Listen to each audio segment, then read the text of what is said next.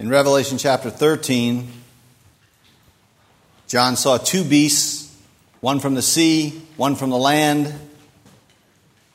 corresponding to the, to the empire, the Roman Empire, and its propaganda arm in the provinces, the, the provincial councils, and the local religious temples. And these two beasts, we were told, wage war on the church, even conquering it and they impose the number of the beast on all their followers. So, what John does today, and he's done this throughout Revelation, is he turns to the state of the faithful church, an image of the church's position, if you will, in the midst of her warfare. He's done this in previous portions of the books, uh, when he went through the seal judgments, when he went through the trumpet judgments, there were interludes. And in those interludes, John looks into the state of the church. That's what he's doing in this passage that we're looking at today from Revelation 14. And so we'll look at the text under three headings. They're there on the outline in the back inside page of your bulletin Mount Zion, the new song, and the army. So, first, Mount Zion. So there's a stark contrast. In, in, contrast to seeing the emergence of these two beasts, one from the sea, one from the land, here John looks, and behold, on Mount Zion stands the Lamb. And so Zion here is a heavenly place. John is drawing here on Psalm 2. Psalm 2 was our Old Testament lesson this morning. And there you have this contrast between these raging kings of the earth and the Lord who's installed his king, his risen and ascended Christ on Zion. So, Zion here is the heavenly temple city of the people of God. And as such, it's the place of our and the church's unassailable heavenly existence in Christ. You may have noticed this, but it, and it happens over and over in Revelation when John looks out on the earth, he often sees the church trampled. Right? When he looks out on the earth, he sees menacing things from the sea and from the land. But he always looks up to Zion, to heaven, where he sees the church glorious and secure. Back in chapter 11, he sees the church trampled in her outer estate, but utterly secure in the heavenly Zion. He's doing the same thing here. It's also important to see here a sort of twofold sense of this reference to Zion. First, Zion is the heavenly city in which the church, in which you now already dwell. Right? Hebrews, the book of Hebrews, chapter 12, makes this clear. It says, You have come to Mount Zion, to the city of the living God, to the heavenly Jerusalem Paul says, You are raised and seated with Christ in the heavenly places. So this is a present reality. And yet, as the city of God, as the new Jerusalem which shall in the future descend from heaven, John will show us this in chapter 21. Zion also points to this not yet, to this coming kingdom of God at the end of the age. So the church is already dwelling in Zion and uh, at the same time awaiting Zion, awaiting this glorious consummation. That's the tension in which we live. And so John looks, and the first thing he sees on Mount Zion is the slain, yet standing lamb. Slain yet standing means he's risen. And his resurrection unmasks the false resurrection of the empire, which we spoke about a few weeks ago. The empire received a mortal blow, and the empire seemed to be destined for collapse, but the empire was revived. The empire mimics the resurrection of Christ. John sees in the heavenly Zion the slain and the standing lamb, the one who's the true heir, the true claimant to the throne. The one who possesses universal dominion, not the empire, which pretends to universal dominion. And remember, the Psalm 2 background is very important here. This means this lamb is a divine warrior. From Mount Zion, he rules in the midst of the kings on the earth with a rod of iron, and he demands, his father demands, that the kings of the earth kiss or pay homage to the Son who God has installed as his king over all kings. So, this is who John sees. And this is the significance of it to the harassed and persecuted Christians in Asia Minor.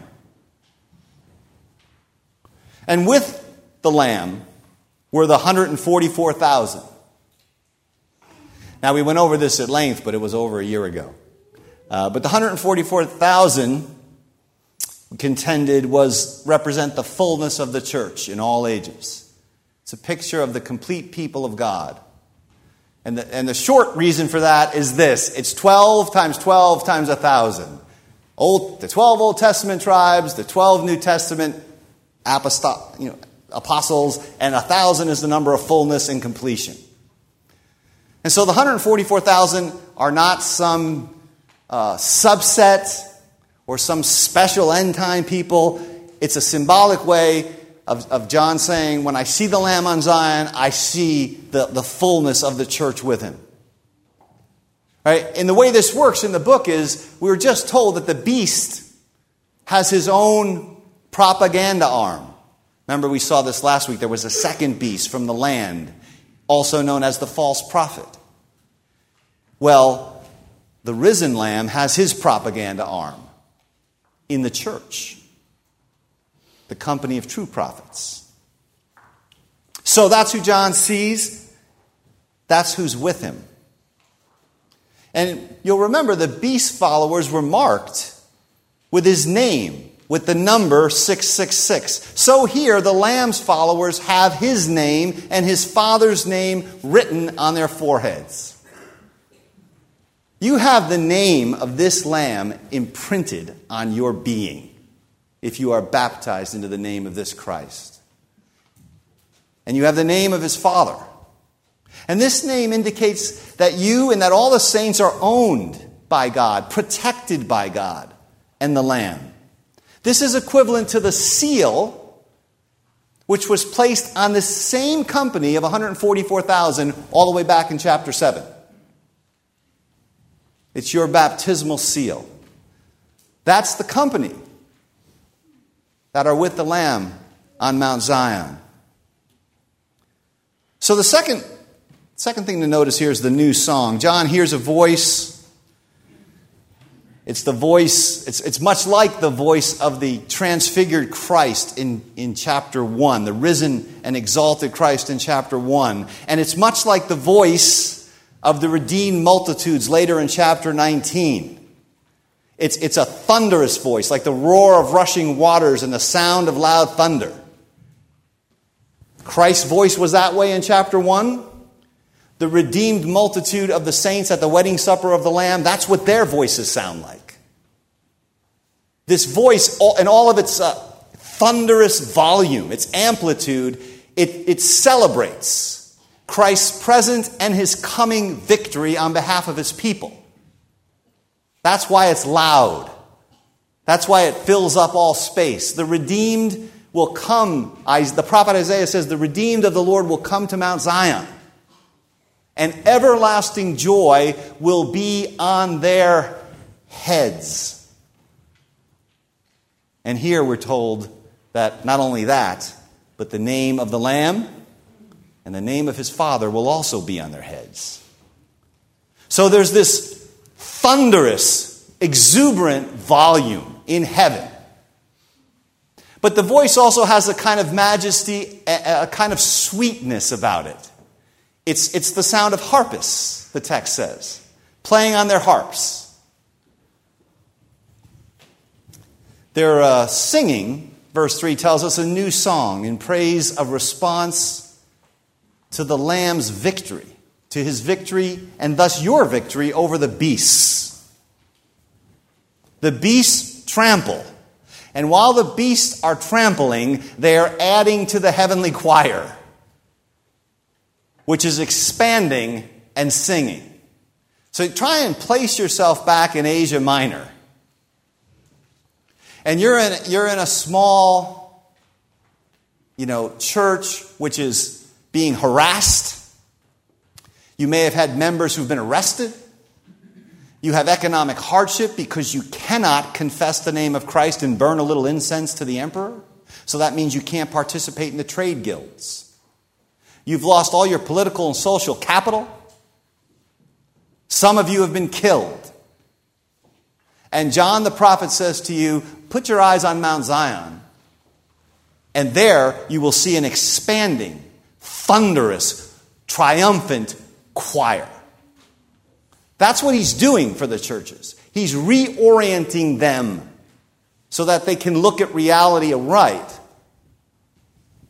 This is the same song then that's sung in the heavenly liturgy in chapter 5 around the throne.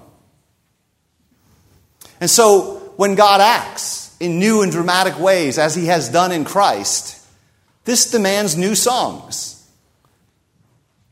And so we are to sing. We're to sing loud, like roaring waters and thunder, and sweet, like harpists. No one can learn this song, the text tells us. No one except the 144,000 who'd been redeemed from the earth. Redeemed means liberated, and liberated men and women sing. They sing. The followers of the beast do not sing, they groan. They create no hymn books. So we sing. And the third point is the army. You might notice this in your outline. I have three subpoints under the third point virgins, followers, and first fruits. So, under this third point, I want to talk first about virgins. It says, It is these, the 144,000, who've not defiled themselves with women. Literally, for they are virgins. The NIV says they kept themselves pure, but the, the text speaks of their virginity. And the, and the text has been misread historically. This is not a company, a select company of celibate males that's in view here. And, and hopefully by now we know why. The, the reason is that the 144,000 is a symbolic way of representing the whole company of the redeemed. I'll review this for a moment. We went, if you go back to chapter 7, there we saw that the church was numbered as 12,000 from each tribe of Israel 12,000 from this tribe, 12,000 from that, totaling 144,000.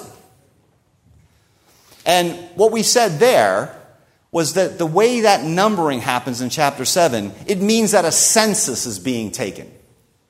And a census is being taken because the church is being depicted as an army arrayed for holy war. This is the deepest Old Testament rationale as to why 144,000 cannot be some future subset of people or some pure this or pure that. It's the whole church numbered as a census arrayed for holy war. And when the church, when, and you're in this company.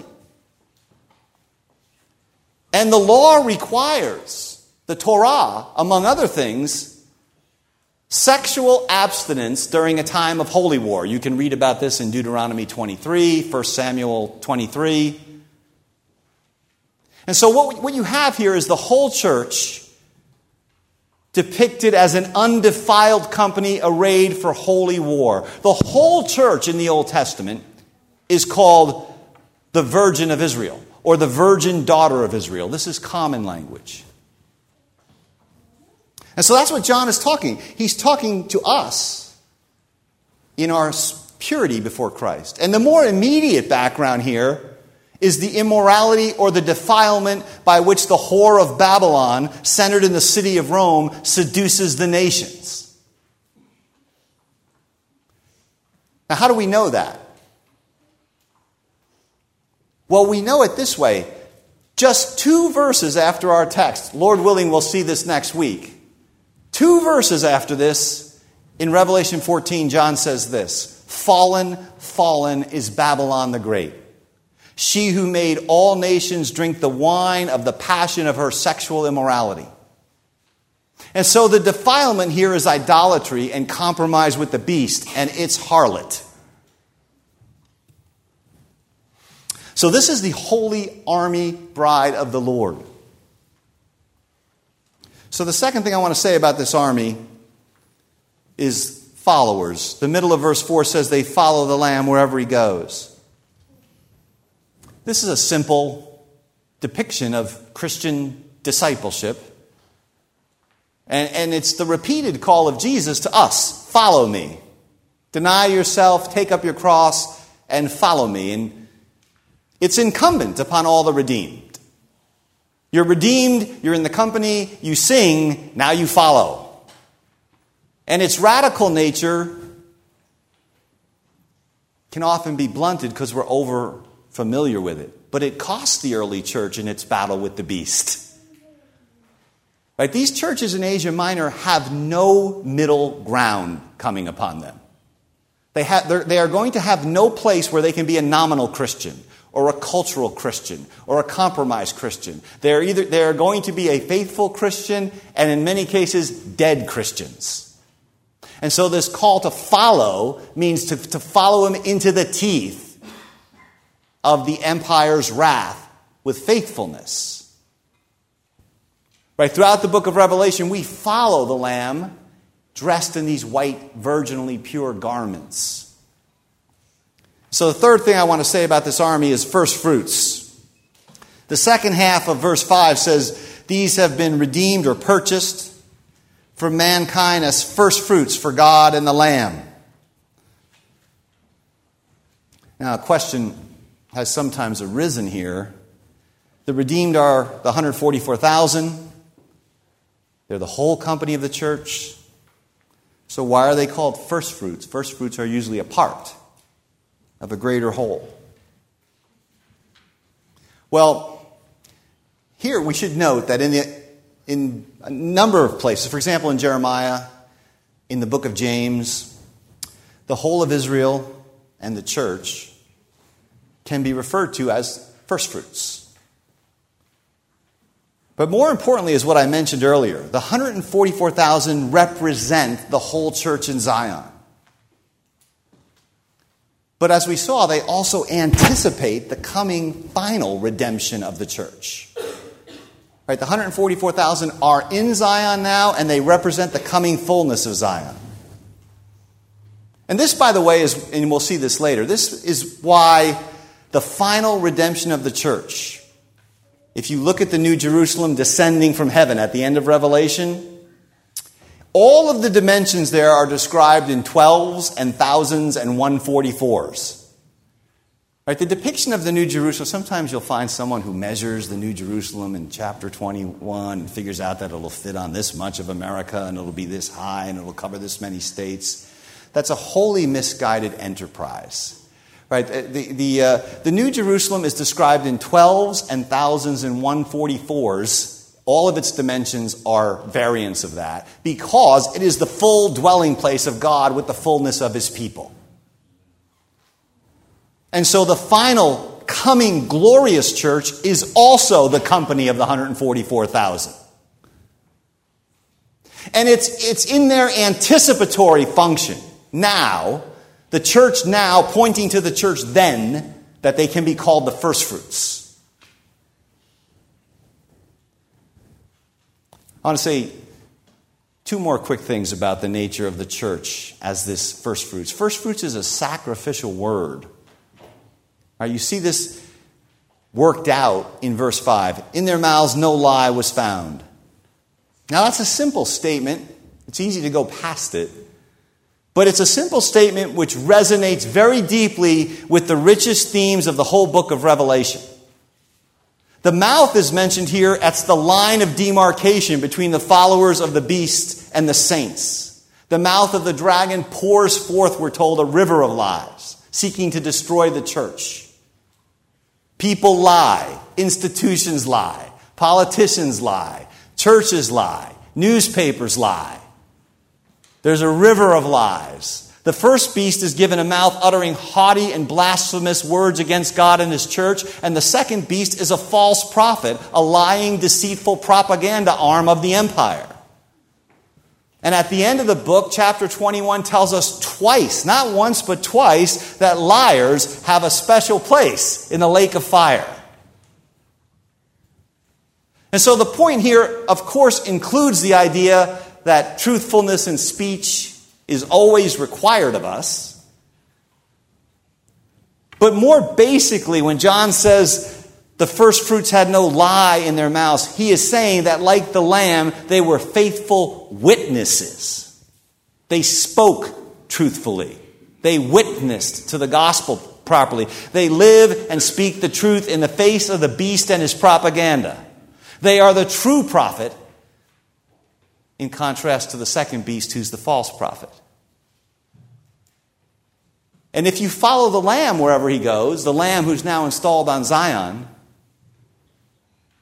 what does Isaiah tell us in chapter 53 about this Lamb? He says, He had no deceit in his mouth. For Jesus, truth telling meant slaughter. And the same relation holds for the saints in Asia Minor, and it holds for many of our brethren today. Truth telling means slaughter. Second thing to notice about the first fruits, you see this at the end of verse 5, it says they're blameless. Again, this is not a casual remark just tacked on, because this is sacrificial language, and the context has a rich sacrificial aura about it. The sacrifices of the Old Testament had to be blameless and spotless and innocent, just like the Lamb himself. And redeemed by that Lamb, we are to become blameless sacrifices, living sacrifices. Not perfect, but unseduced by the beast and his agents, separated from the immorality and the idolatry of the Babylonian harlot. To be blameless is to be offered up as a sacrifice. This company is offered up. And so, this short passage in Revelation 14 is a direct, I think, and a pressing challenge to the modern church. It's often very difficult to translate Revelation into our modern context, but this is one of the places where I think it's relatively easy. And so I'm going to summarize the ethical call this, this uh, passage places on us and I'm going to do this with uh, five points. I'm going to make five practical applications, if you will. They all overlap. So, you're redeemed by this lamb, and you're in this company. You're in the 144,000. You have the seal of his name and his father's name on you. And that means you're called to these five concrete things. First, we are to sing. This is first. We are to sing loud, roaring, thunderously, and sweetly. Redeemed men and women sing, all of them. They open their mouths and they make noise. That is a sign of liberation from slavery. And where it's absent, the underlying redemptive act of God is muted. Secondly, this is a text which calls us to be a people of continual repentance. Calvin said the Christian life is a life of continual turning and repenting, a continual repentance from our defilement. We have to flee the sensuality and the corruption and the idolatry of the culture. We are not purely negative. There's much to enjoy about the culture and life. But there are large swaths of it that we cannot come to terms with in its current state. And we must not live with divided hearts because you are the Lord's holy army, his virginal bride, and you have to keep those robes pure and white. And this means, third, that moment by moment we have to follow the Lamb wherever he goes. And following meets resistance. And we have mortal enemies within, and we have mortal enemies without. And the call of the gospel, the call of sanctity, is a costly call. So the status quo in our spiritual lives is not acceptable for us. Following means moving, following means motion. Motion means resistance. It means, if anything, at the, at the least, it means resisting our own inertia, resisting drift. We have to be much more careful. Pay attention to what you've heard, the writer to the book of Hebrews says, lest you drift. Drift is a great threat to American Christians. People drift 10 years, 15 years, 20 years, they don't even know they drifted. They have no idea how far from shore they are. They think they're still right in the exact right spot. This is a joyful thing because God wants you to be happy, but that happiness is on the far side of holiness. We think we can achieve happiness some other way than the way of the cross. And sometimes we waste decades doing this. This following, this resistance, is the way to blessedness. Fourth, it means we have to be truth telling people, faithful witnesses at all costs, laying aside falsehood, speaking the truth in love in its undiluted purity. Corrupt speech corrupts our witness. And so, to summarize this, fifth, if you will, we have to be blameless. Not perfect, but living holy sacrifices in union with the risen sacrificed lamb. And we're confident that we can, we're confident that we shall do this, that we shall walk in this way because this lamb is standing on Mount Zion. Right? He's the firstborn from the dead, the firstfruits of the harvest. And you stand in and with him. You have his name and his father's name on your being and he has given you the firstfruits of his spirit. And he who has begun a good work in you will complete it till the day of Christ Jesus. Amen.